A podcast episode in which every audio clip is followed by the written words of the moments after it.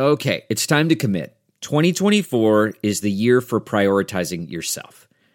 Begin your new smile journey with Byte, and you could start seeing results in just two to three weeks. Just order your at home impression kit today for only $14.95 at Byte.com. Byte clear liners are doctor directed and delivered to your door. Treatment costs thousands less than braces, plus, they offer financing options, accept eligible insurance, and you could pay with your HSA, FSA. Get 80% off your impression kit when you use code WONDERY at Byte.com. That's B-Y-T-E dot com. Start your confidence journey today with Byte. Hi there, it's Julia Louis Dreyfus. You may know me from my podcast called Wiser Than Me, where I talk to older women and get their wisdom from the front lines of life. I was amazed by how many people told me our show made them look forward to getting older, which is why I'm here to talk about season two of the show. Sally Field, Billie Jean King, Beverly Johnson, Ina Garten, Bonnie Raitt, just to name a few. All hail old women. Wiser Than Me season two is out now from Lemonada Media. If you like what you're hearing, why not try a StephCast subscription? Only $4.95 a month if you buy a year in advance. Go to StephanieMiller.com to find out how. Hi, good morning, Eric. Hey, good morning. How about those bills, huh? Okay, let's move on. I did not realize, I forgot you were from Ithaca. We're both upstate. Just sadness. Utica, yeah. Just Or Utica, yep, Utica. upstaters. sadness up and down the transit last night. I'm telling you what. The snow belt. Yes. Um, can I just say, uh, Brad, it feels our pain on Twitter. He tweeted in just one year, the Biden administration has put over 250 million vaccines in American arms. Unemployment has dropped to 3.9 percent. Our economy is growing at its fastest rate in 40 years. We should all be celebrating the resilience of the American spirit and the Biden boom. Uh, but do we want to start with Meet the Press, Bill Maher, or do we want to? Oh, just God. go right to the rest of the mainstream media. I mean, Eric, I, it, it is not um, in dispute that the ratings are bad, you know, for Biden. For but you're like, what? A, it's not a shock, right? The media for a year has been like Biden bad, Yeah. Biden doom, Biden this, bad this. blah. Oh, why are the look at Biden's not doing well now? Like it, it's. Yeah.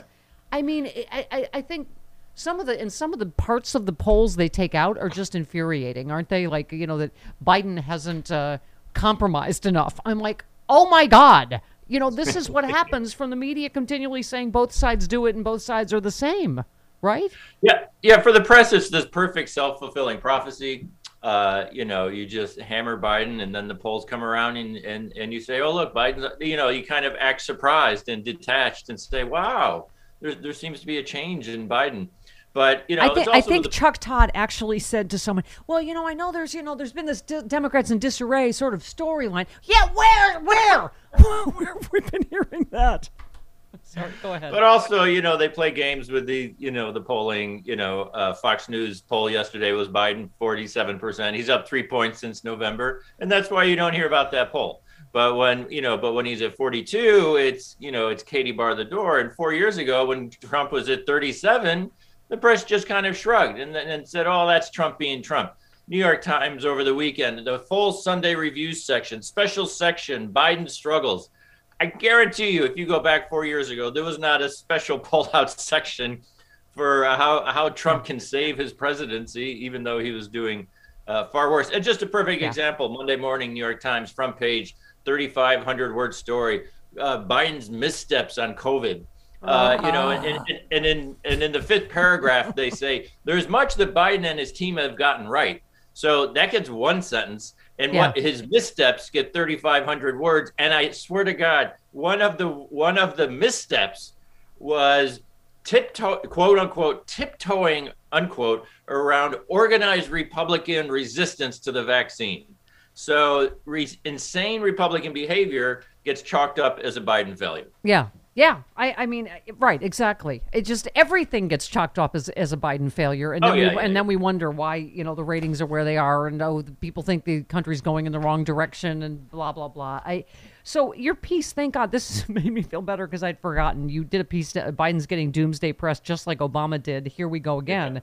You said it wouldn't Yeah. be surprising if Biden felt a strong sense of deja vu as he marked his first year in office, as the press eagerly writes him off as a failure buried by a mountain of crises, while at the same time erasing his accomplishments, um, record job gains, ending the forever war, Reading from GOP talking points, journalists remain in hyperventilation mode, obsessively detailing Biden's soft polling numbers while loudly and falsely claiming he can't get his key legislative initiatives passed into law.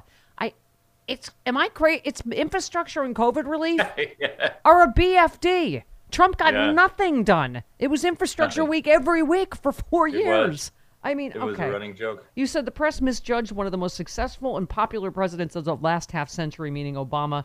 Um, you said the polling shows 80% plus of Democratic voters approve of Biden's job performance, but every story is, oh, his base is totally gone, right? Right, You said, um, i i not in the first few par- paragraphs, were the fact that a record 6.4 million new jobs have been created since Biden took office, and now that the U.S. enjoys full employment with workers earning all-time high wages. I one of the things um, I can't remember that. Oh, they were saying the Chuck Todd, of course, was saying the most important things to people is jobs and the economy. You think? How we're at a forty-year. Lo- I mean, how do you, Eric? Honestly, like, what? Explain this to me. How you know in the polling specifically, people say jobs and economy, and Biden's doing a bad job when statistically it is overwhelmingly untrue. Yeah, no, it was amazing. Last, you know, again, last week was the one year anniversary. We saw a lot of these kind of thumb sucking pieces. Oh, Biden's really struggling. And uh, the Washington Post uh, did a big front page story and they pegged it specifically on his polling. Because if, if you have soft polling, you are a failed presidency, apparently. Uh, again, 3,000 word story on his first year in office. There was not one sentence about the 6.4 million jobs added during his first year. Yeah. No first year president in the history of these tabulations has ever done that. And it didn't get one sentence because the Post wanted to write about Biden's polling numbers. Well, you, well, you I mean, that doesn't happen by accident. It's not a coincidence. Yeah. The reporters and editors didn't forget to put that in. It's a conscious decision because they are married to this narrative and they're married to the storyline. And oh, by the way, it all comes straight from the RNC. Yeah, well, exactly. And you uh, you said um, Trump's historically unpopular standing uh, just simply became the new norm as journalists instead marveled at his loyal base. He was in the 30s after his first year.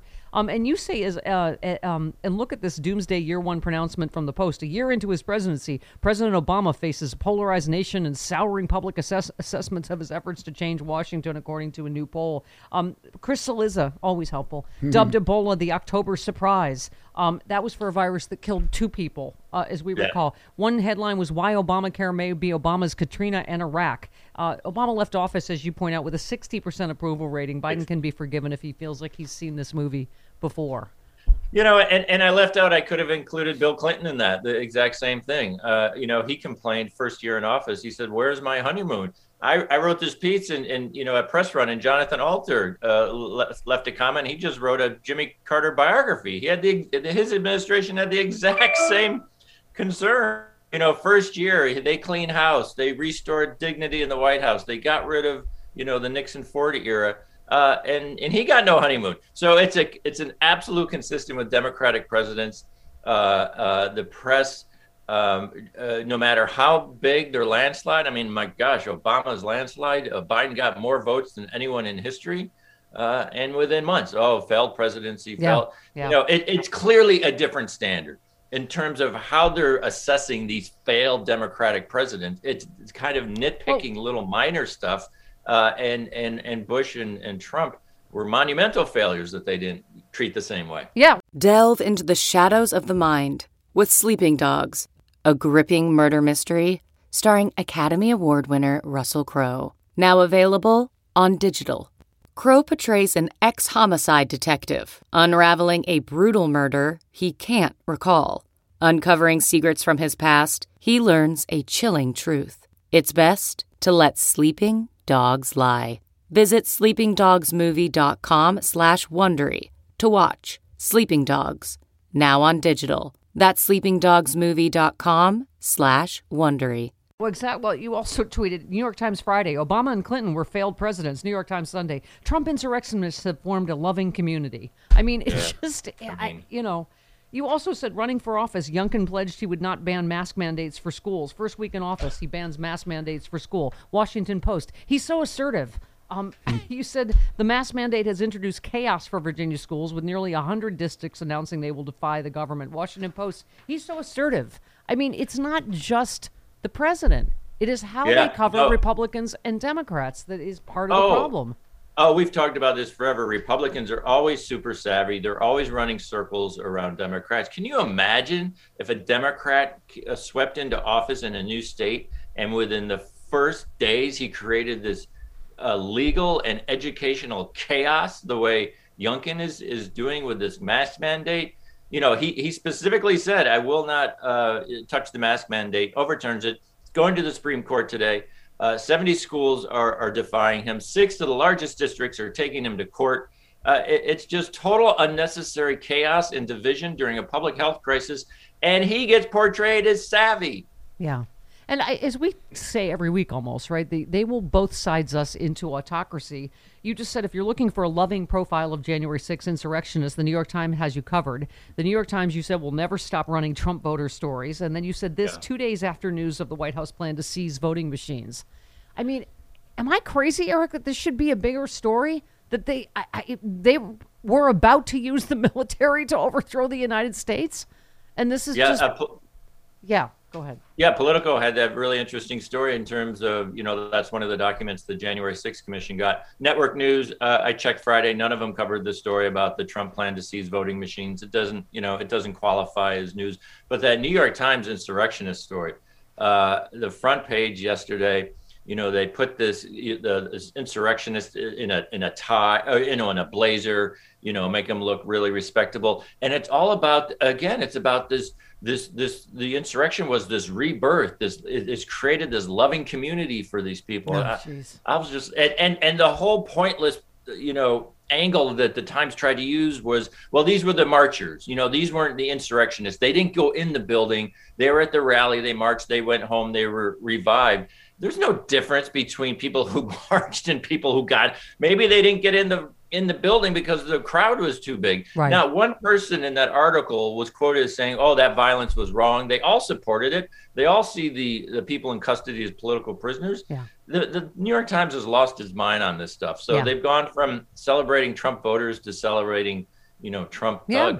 And, and yeah, and some of them are saying, "Oh, it's giving me street cred at home." And now, I mean, you know, they are getting ready to do this again, and they're still saying, "Yep, the election was stolen, and next time we'll be armed." I mean, you pointed to this: uh, a Virginia woman was charged Friday with making an oral threat on school property when she said at a school board meeting she would show up with loaded guns if her children were required to wear masks at school. You just said Youngkin's, Virginia, and oh, you know, there's, a- there's absolutely a direct line. I mean, he just played off this this parent school board hysteria, and like I said, and now he, you know, Blake, he he, he uh, breaks his pledge, his campaign pledge to now put mandates back into the for, mask mandates into the forefront. And of course, we have people showing. I, I guarantee you, she was the one caught on video. I guarantee you, she wasn't the only Virginia parent who threatened her school board meeting last week with violence. straight line to Florida Republicans have advanced a "Don't Say Gay" bill that would ban teachers from talking about LGBT co- topics. You said, why don't these people uh, all homeschool if their kids are so fragile?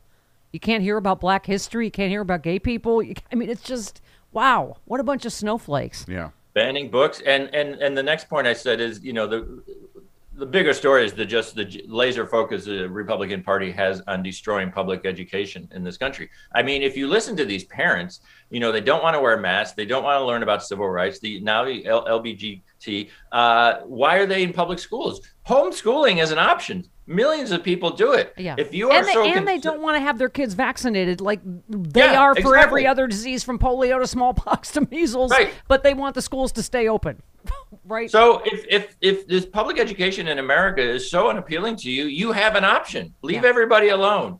And, and most people love public education or are happy to do it.